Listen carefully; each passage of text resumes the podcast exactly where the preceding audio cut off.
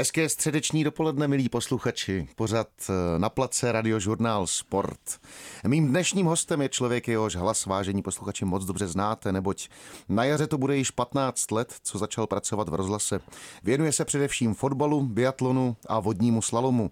Jeho reportáže jste mohli slyšet ze čtyř olympiád, pěti biatlonových mistrovství světa, sedmi mistrovství světa ve vodním slalomu, jednoho mistrovství, jedno mistrovství Evropy ve fotbale a asi z desítek dalších mezinárodních akcí. Kromě své práce miluje své dcery, a fotbalovou handspalku a o těchto všech věcech by dnes měla být řeč s Janem Suchanem, kterého eh, tímto vítám ve studiu. Ahoj Jonzo. Eh, ahoj, děkuji za pozvání. tak já a za milé uvítání. Ano, ano, to milé uvítání eh, si vlastně de facto napsal sám, protože vážení posluchači, eh, dneska je to takové mimořádné, ten náš rozhovor. Já, když vždycky dělám rozhovor s nějakým hostem, tak dostávám rešerže a, a dostávám nějaké podklady k tomu rozhovoru s tím hostem a dneska si ty podklady dělal Honza sám, protože prostě v rozhlase dělá. No. Bylo to dost zvláštní teda si chystat něco, na co chci odpovídat. No, no. Honzovi to přišlo absurdní mě teda vůbec a musím říct, že eh, zrovna dnešní rozhovor je pro mě eh, v tom případě eh, o mnoho, o mnoho klidnější. To je možná tak, takové to, jako už člověk neví, na co se má zeptat, tak se zeptá toho respondenta a ano, na co, jakou otázku by si odpovídat. Už ano, se ano, ti to ano. někdy stalo? No, já, mně se stalo, že mám na, na divadle třeba dvojroli, dneska jí máš tak trošku ty, takže, takže tě budu vyspovídat. Honzo, jak se ti sedí v křesle pro hosta? Přeci jenom tu práci znáš spíš té druhé stránky taky. No je to zvláštní, no. Dneska musím říct eh, a popsat eh, posluchačům, že dneska tu Honza sedí, sedí tady za těma šavlema, sedí za počítačem, takže po každém výstupu si to i sám uloží a pak si to i odešle, takže... takže mám taky dvojroli. Ano, je to, je, dneska máš dvojroli prostě, je to tak. No, ale Host jak a technik. Se, jak se cítíš teda v tom druhém křesle? No, je to zvláštní, no, protože přece jenom člověk je eh, řadu let zvyklý na to odpovídat, teda pardon, pokládat otázky a teď na ně má odpovídat, no, tak nejsem úplně ve své kůži. No tak kdyby mě se nedostávalo nějakých otázek na tebe a, a došly mi, jak se říkává, patrony, tak eh, si to myslím, že si to můžeme prohodit a, a, a budeme pokračovat směle dál. Eh, pojďme úplně od začátku. Co přiměje mladého kluka k práci pro rozhlas? Jaká byla tvoje cesta, než jsi poprvé přišel do rozhlasu a, a jak se to vlastně všechno událo? Zkusím to vzít relativně stručně, abych posluchače neodradil od dalšího poslechu. No, já odmala jsem měl moc rád sport a vzhledem k tomu, že jsem aspoň trochu soudný, tak jsem pochopil relativně brzo, že se nebudu moc živit tak, že bych já ho provozoval. Takže potom přišla etapa rozhodcování fotbalu, no a zároveň už teda paralelně i to, že jsem se zajímal o tu novinářskou oblast, šel jsem studovat žurnalistiku, už vlastně po prvním semestru jsem to zkoušel v televizi Z1 tehdejší, no ale tam to nějak úplně nedopadlo a tak jsem přes jednu svou kamarádku zkoušel, co dál. Ona dělala tady v rozhlase vlastně na dvojce takové dětské vysílání a tak mi dala na výběr ze dvou variant, jestli bych to nechtěl zkusit u ní pro děti, anebo že její tehdejší přítel dělá ve sportovní redakci. Tak jsem poděkoval za variantu A a požádal jsem o variantu B a to nakonec dopadlo. No, eh, no to mě docela zaujalo, to s tím sudím. Hmm. Já mám teda jedno odehraného na jevišti jako monodrama, ale ale dělat to doopravdy, to by se mi opravdu nechtělo, tak to mi řekně teda, co je těžší, soudcovat nějaký zápas, anebo, ne, nebo být reportérem pro radiožurnál Sport. Ty jo, tak uh, nad tím jsem nikdy nepřemýšlel, ale asi přece jenom je těžší pískat, protože tam ta odezva je okamžitá a ve většině případů nebo v řadě případů nevraživá, nebo minimálně neúplně přátelská. Zatímco tady mě za těch 15 let v rádiu, jestli přišlo třeba tak pět, maximálně 10 e-mailů s nějakými neúplně třeba dobrými reakcemi, no a tam jich bylo těch nepříjemných reakcí pět až deset třeba jako za poločas. No. Mm, to chápu, to chápu, ale zase v těch mailech nevím, jestli jsi dobře četl eh, svoje křesní jméno, protože třeba to bylo na úplně jiného suchana. no tak stává se mi to, že jo, náš šéf zpravodajství Ondřej Suchan, teď můžu teda připojit takovou historku, která se mi stala v souvislosti s neúplně příjemnou událostí střelbou na Filozofické fakultě, tak já jsem zrovna odcházel z domu na vyhlášení sportovce roku, když mi zavolalo neznámé číslo, trochu zmatené a přišlo něco ve smyslu, prosím tě, prosím tě, eh, nás tam nechtějí na ten hrad pustit, eh, nevíme, kde máme parkovat, já vůbec nevím, co máme dělat. A, a teď já jsem se snažil se rychle zorientovat, co se teda vlastně děje a po pár sekundách mi naštěstí ta situace jako aspoň trochu došla. Ano, ano. A říkám, já se omlouvám, já vůbec nevím, kdo volá, nemám vás uloženého, ale nevoláte náhodou Ondru Suchana místo Honzy Suchana? A vůbec nevím, proč vyhlášení sportovce se odehrává na hradě, že? no a tak se nakonec, jo, jo, jo, pardon, pardon. A přišlo mi asi za dvě hodiny SMS od kolegyně Evy Mikulky Šelepové, že se strašně omlouvá, že samozřejmě to byl dotaz na Ondru Suchana a ne na mě, ale že se mi to asi nestalo poprvé a pravda, nestalo se to poprvé. Teda takhle zmatený telefonát ano, ale těch e-mailů, eh, včetně třeba i nějakých stížností na některé kolegy, už pár proběhlo. No, no v tom případě, vážení a milí posluchači, eh, dnes si zapamatujte, že eh, dnešní rozhovor dělám s Janem Suchanem, který je mým dnešním hostem. Eh, Honzo, eh, práce sportovního rozhlasového reportéra nabrala v posledních dvou a půl letech eh, celkem na obrátkách vznikem radiožurnálu Sport.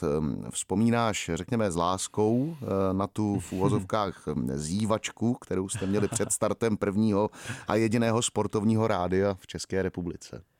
To určitě ne, já si nemyslím, že by to byla zývačka, byla to jiná. Já jsem říkal v uvozovkách samozřejmě. Jo, jo, já, já si myslím, že to byla prostě trochu jiná práce. Dneska je toho v objemu víc, ale zase na druhou stranu mi přijde, že tehdy, vzhledem k tomu, že člověk těch reportáží dělal míň, tak si s nimi zkrátka dal tu větší práci a měl na to i ten prostor.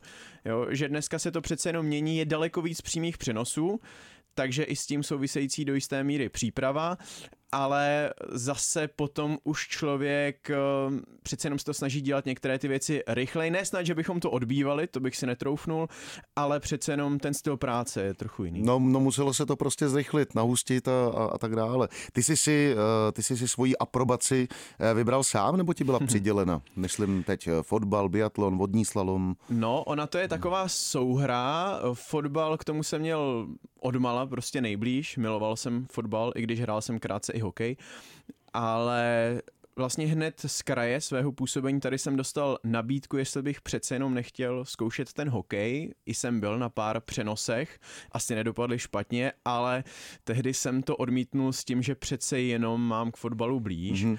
Takže tady jsem si do jisté míry mohl vybrat a ne snad, že ty další sporty by mi byly přidělovány násilím, to vůbec ne. U biatlonu to byla taková trošku souhra okolností, protože biatlon tady měl dlouhá léta na starosti můj, můžu říct, učitel Tomáš Kohout ale v roce 2011 měl jít na mistrovství světa v klasickém lyžování, které se krylo s tím biatlonovým hmm. a tak bylo potřeba vybrat někoho dalšího.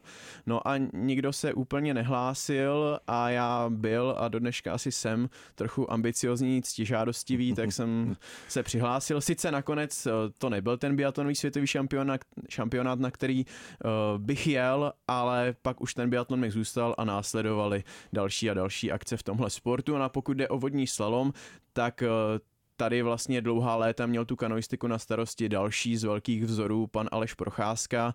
No a on už časem vzhledem k věku a nemocem neměl úplně doporučené výjezdy do zahraničí, takže to bylo vlastně podobné, že bylo potřeba najít někoho dalšího a vodní slalom musím říct, že Ostatně stejně jako biatlon jsem si zamiloval a jsem moc rád vlastně v tomhle prostředí. Mm-hmm. Takže eh, tyhle ty dva sporty nebo, nebo, nebo s tím třetím, který z těch tří vlastně tě v tom reportování baví nejvíc? Eh, to... No, určitě bych si netroufnul říct, který mám nejradši, uh, abych někoho neurazil. Ale v tom reportování já vždycky uh, přirovnávám biatlon k tomu, jako by vlastně ve fotbale se téměř neustále kopali penalty. Aha. Že je to v podstatě eh, celou dobu, nebo valnou většinu, pokud není ten sportovec na trati, černá nebo bílá. Trefí, netrefí. To je jak ta penalta. Dá, nedá. Hm. A to je vlastně ta největší možná dramatičnost, jaká může být. Vlastně v tom vodním slalomu, dejme tomu, ten průjezd, ano, může se stát, že je naprosto skvělý a že je katastrofální, ale mezi tím je spousta odstínů, není to černá bílá, je tam prostě hodně té šedivé mezi mhm. tím, zatímco v tom biatlonu, tam i když ta rána vedle je těsná, tak je to jedno, je to mhm. prostě špatně. Ano, ano. Stejně tak, když je ta dobrá rána těsná, tak je to dobře. Mm-hmm. A je to pořád ano nebo ne, trestný okruh, netrestný okruh, případně trestná minuta, netrestná minuta.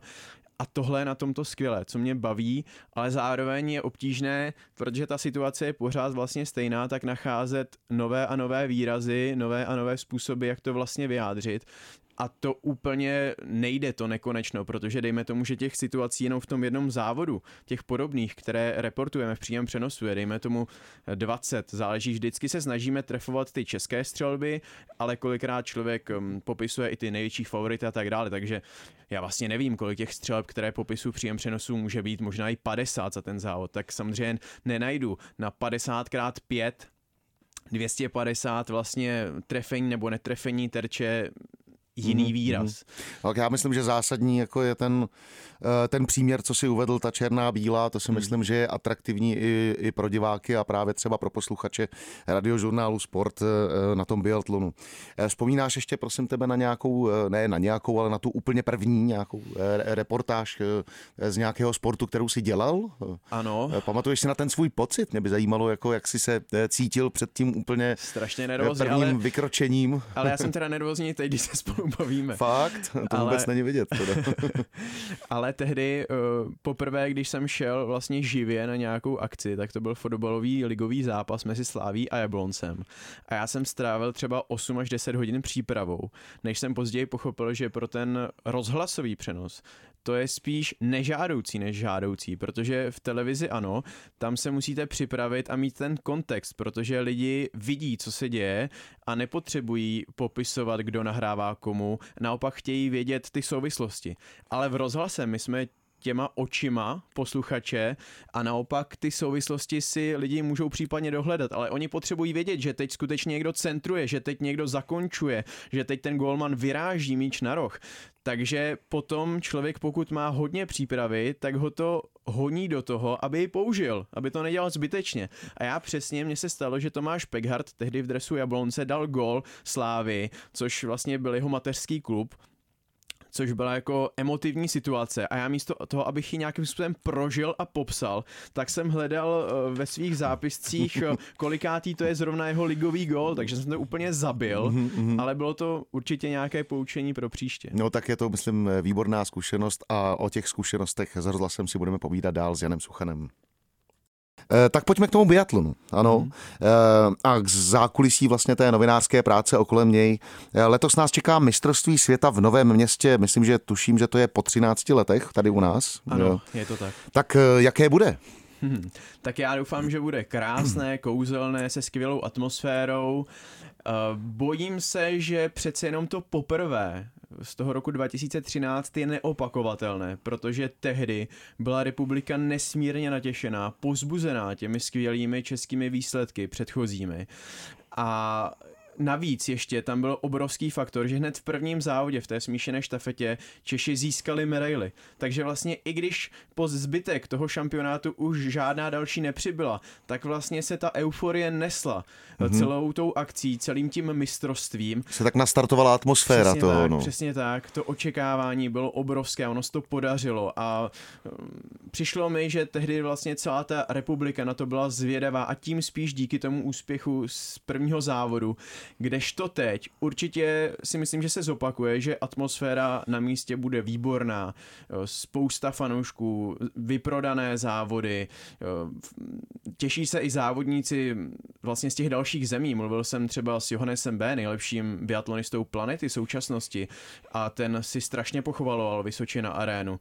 No ale trošku se bojím, že ty české výsledky zkrátka nemusí být takové, jako byly před těmi 11 lety. Oni už ani vlastně v téhle sezóně nejsou takové. No tak eh, nám nezbývá nic jiného než fandit a budeme si přát, aby eh, k tomu samozřejmě diváci přistoupili jako, jako k nějakému svátku biatlonovému, který se prostě odehrává na našem území a, a že to nebudou brát tím, eh, tím prismatem těch výsledků jako našich, našich, našich reprezentantů. Já si říkám, že vlastně tady v biatlonu nehrozí to, že by si někdo, kdo třeba ten sport nemá tolik v lásce a možná se i škodolibě usmívá, že to teď Čechům tolik nejde, že by si vlastně koupil ten lístek a byl na místě a jako se někdy třeba stává na fotbale, že fanoušci vypískají ten svůj tým nebo trenéra mm-hmm. nebo konkrétního hráče, tak to si myslím, že na tom biatlonu opravdu nehrozí a tam se srotí ti skalní, kteří budou skutečně přát ten úspěch a budou pozbuzovat, budou prožívat každý ten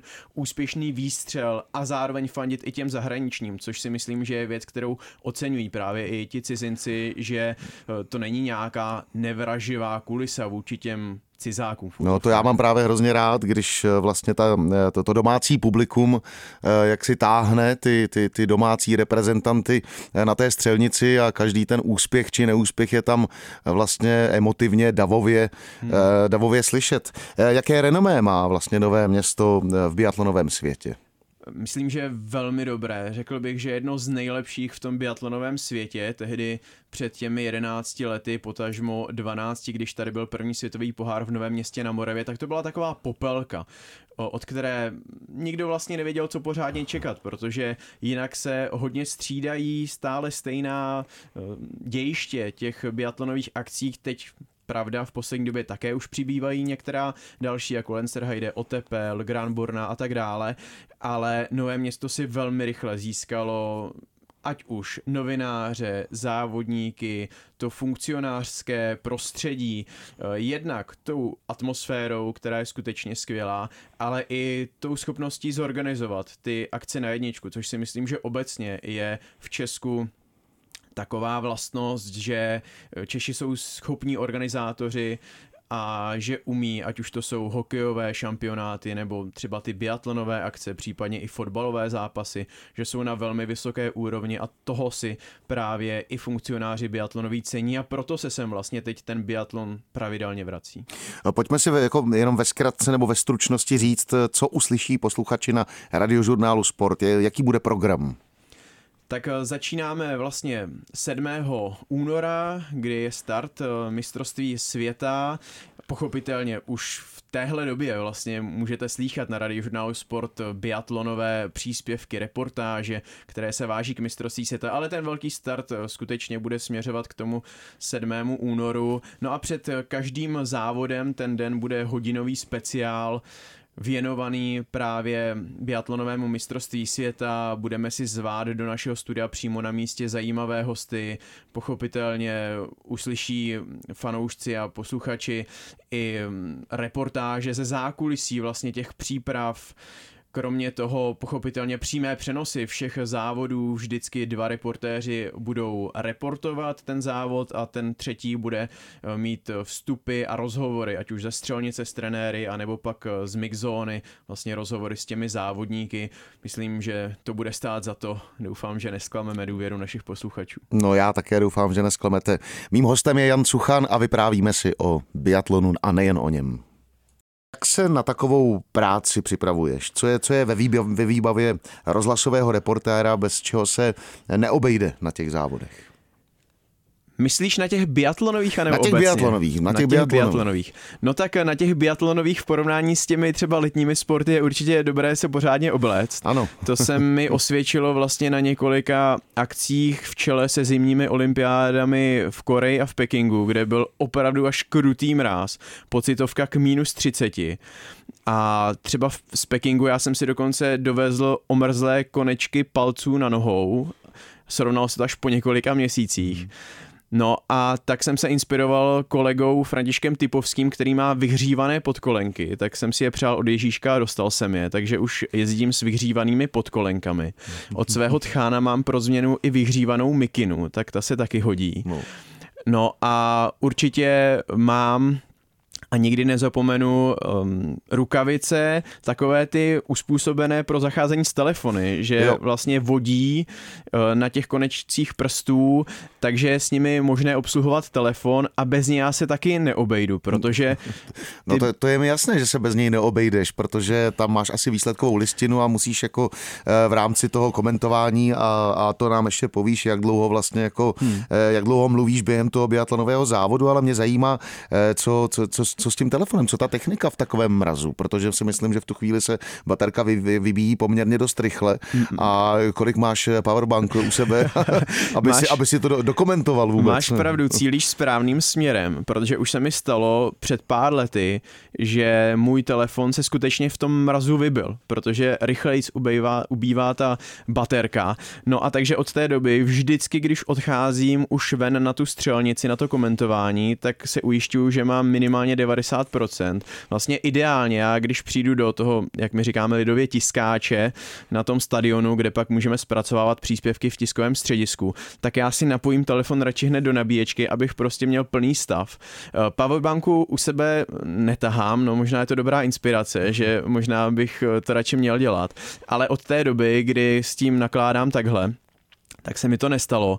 No a ten telefon je skutečně bezpodmínečná nutnost, protože tam zkrátka dneska má Mezinárodní biatlonová unie výborně udělaný ten systém na life results, živé výsledky, eh, kam vám chodí ty mezičasy vlastně ze všech stanovišť, jaké, jaké si tam navolíte, to je skvělé. I ty střelby, vlastně tam máte terče vidět jednotlivé, jo, protože já se vlastně během toho závodu musím přesouvat ze střelnice, kde to vidím na vlastní oči, do prostoru mixzony, abych mohl ještě udělat ty rozhovory se závodníky, takže já potřebuji ale mít přehled o tom závodě a bez toho telefonu by to nebylo možné. No oni totiž diváci u televizních obrazovek nebo posluchači v, právě, právě u eh, právě v rozhlasu, tak, tak ti mají ten přehled od tebe hmm. nebo, nebo od komentátorů samozřejmě jasně daný a v té televizi ještě s výhodou toho, že to můžou vidět, ale ty, ty máš eh, tu mix zónu, kde děláš eh, rozhovory s těmi, co dojedou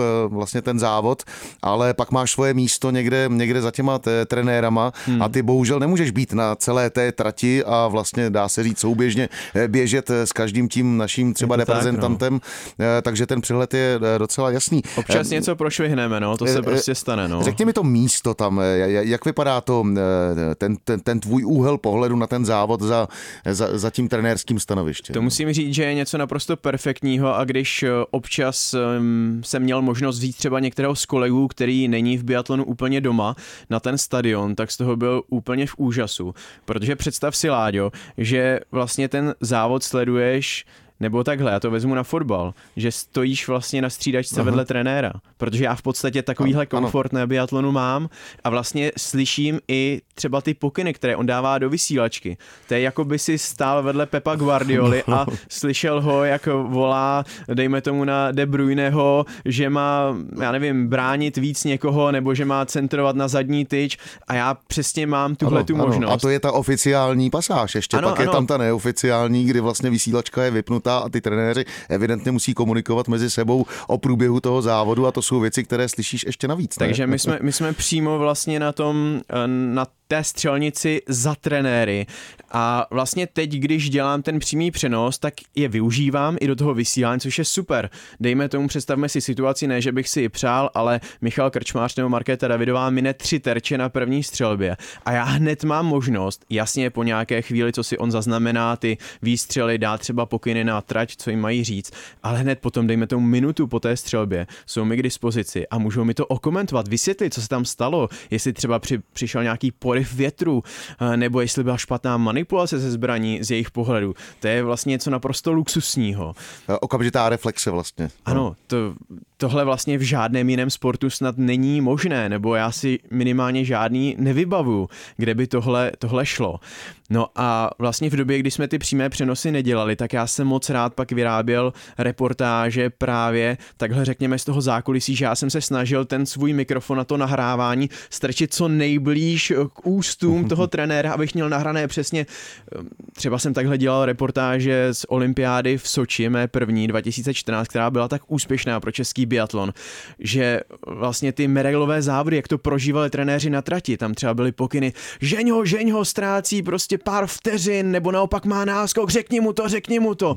A bylo slyšet strašná emoce v tom hlase trenéra Ondry Rybáře, pro kterého to byl vlastně taky životní zážitek, protože Češi do té doby neměli žádnou olympijskou medaili v biatlonu a tady najednou to napadalo a vlastně mít tuhle možnost dostat tyhle emoce do reportáží, to pro mě bylo něco naprosto neskutečného. No tak to je krásný přímý zážitek a reflexe z dění eh, biatlonových závodů přímo, eh, přímo řekl bych, eh, tam, tam od, trené, od trenérského stanoviště přímo od zdroje. Ale má to i úskalí.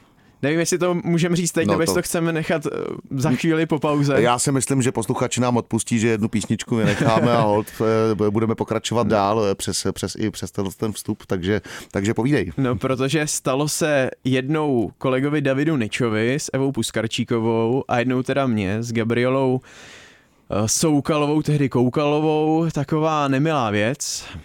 Mně se to stalo v Kontiolachty.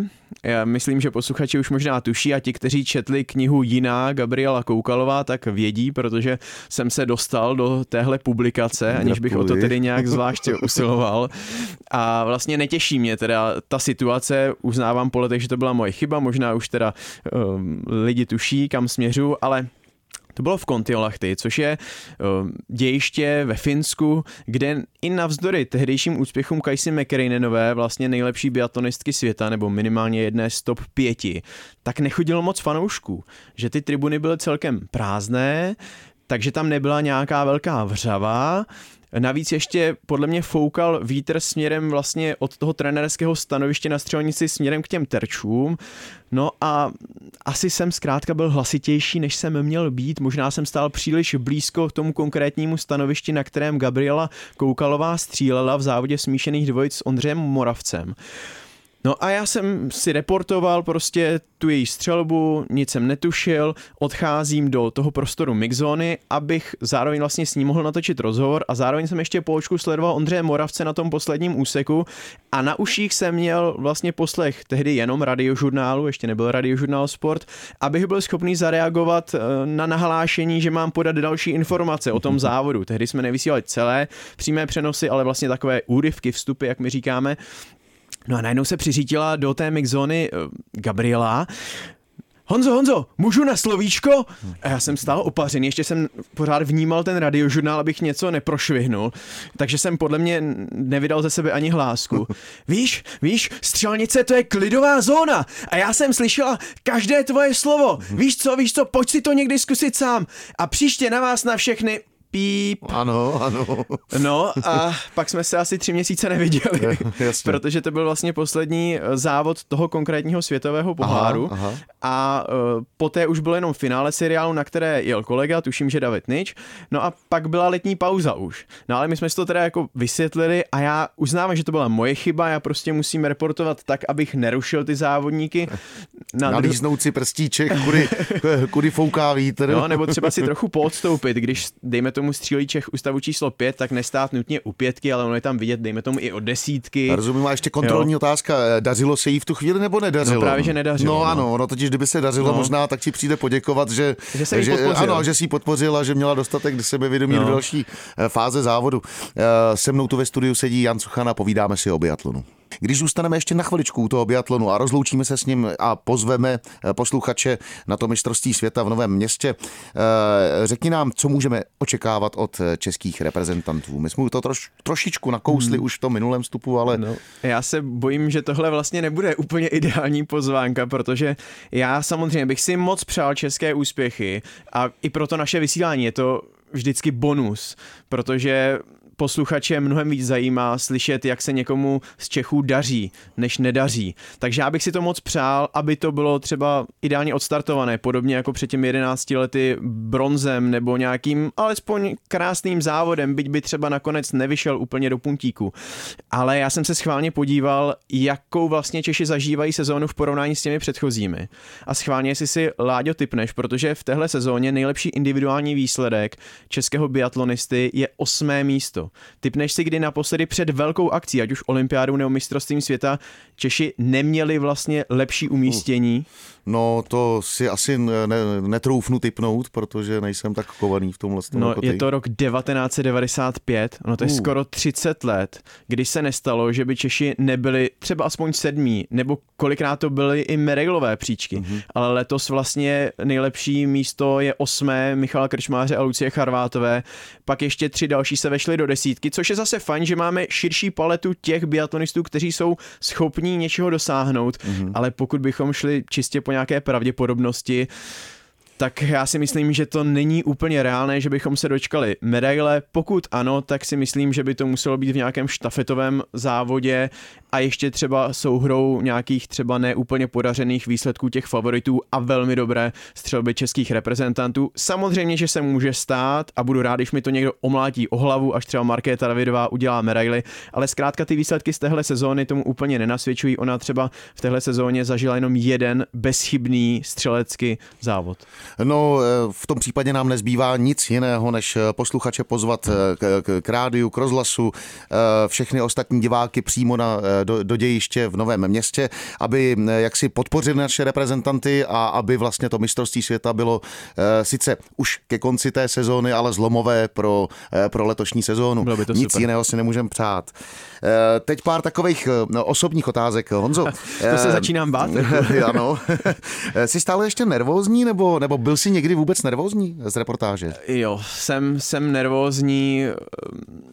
Asi samozřejmě s lety se to zlepšuje, ale když to má být něco poprvé, jako třeba to, že jsem respondentem v rádiu tady u tebe, tak nervózní jsem, nebo no, když je prostě nějaký očekávaný velký závod, nebo třeba jsem měl tu možnost eh, před rokem a kousek eh, s kolegou Jardou Plašilem vysílat finále mistrovství světa ve fotbale, tak to se přiznám, že mám vlastně odreportované desítky, možná už stovky zápasů, ale nervózní jsem prostě před takovouhle událostí byl. To chápu, moje eh, bývalá profesorka paní Jana Hlaváčová mi vždycky říkala, že nervozita je vlastně takovou ukázkou toho, že člověk má jakousi zodpovědnost. Hmm, že mu na tom záleží. Že mu na tom záleží, takže myslím, že to je jenom, jenom dobře. Posluchač nemá obraz, je to výhoda rozhlasového reportéra, ta anonymita za mikrofonem? Myslíš, že neznají můj obličej? No, to, to si nemyslím, protože dneska už se spousta věcí i streamuje samozřejmě z rozhlasu, ale jestli to přeci jenom někdy není jakoby vlastně výhoda ta, ta anonymita to jenom toho mikrofonu, nebo no, jestli určitě. to je vlastně těžší disciplína, protože hold, některé věci nemůžeš dohrát. Jako. Je to jiná disciplína. Je to prostě ta příprava jiná, o tom už jsme mluvili, vlastně ten samotný popis nebo ten výkon je taky, taky jiný. No a já vlastně nevím, jestli bych chtěl, aby mě lidi poznávali no na ne, ulici. Tak mě, mě, to znáš ty. Mě jde o to, že máš eh, vlastně toho spoustu odkomentováno, jak hmm. si říkala, odreportováno a vlastně v, v případě nějakého přímého eh, přenosu nebo úspěchu v přímém hmm. přenose eh, ten obličej vlastně ty diváci nebo posluchači nemají spojený tak jako třeba s Otevíráme Zlatou bránu a hmm. Robertem hmm. Zárubou. No, tak jestli ti to není líto třeba. Pra, pravdou je, že mě pobavilo, když jsme byli na mistrovství světa v biatlonu 2019 s kolegou Davidem Ničem. No a byl tam jeden takový den, kdy jsme mohli si vyzkoušet, nás pozvali do sauny, tam bylo vykutané i jezero, díra do jezera na to ochlazení ledové. No a byli tam kolegové z české televize, kteří tam na každý den měli za úkol udělat něco ze zákulisí, no a tady si vybrali tu saunu. No a mě si zvolili jako respondenta, abych k tomu něco řekl, jaké je tam tedy být v té sauně ve Švédsku na mistrovství světa. No a já měl vlastně víc reakcí od svých kamarádů a známých na tenhle ten štěk v úzovkách v české televizi, jak tam jsem v sauně, než na vlastně eh, roky odkomentovaných, odreportovaných zápasů a událostí sportovních v rozhlase. No tak to mi, to mi trochu asi líto bylo, no. To, to chápu, ale eh, zas na druhou stranu eh, tvůj hlas asi úplně zapomenutelný nebude a já, jelikož už nastal čas a rád bych si s tebou samozřejmě povídal ještě další hodinu, tak budu muset ukončit dnešní naše povídání. Já jsem moc moc rád, že jsi přišel do studia. Přeju ti hodně úspěchů za mikrofonem i na, na sportovištích, kde komentuješ výsledky českých sportovců. Ať si zdrav, ať ti není zima, ať všechno to zateplné oblečení funguje a ať nám odreportuješ z Nového města alespoň, alespoň jednu medaili. To bych ti moc přál. Děkuju, já bych si to taky moc přál, tak bych rád ještě pozval posluchače, aby skutečně nám byli věrní, nejenom s biatlonem. Děkuji.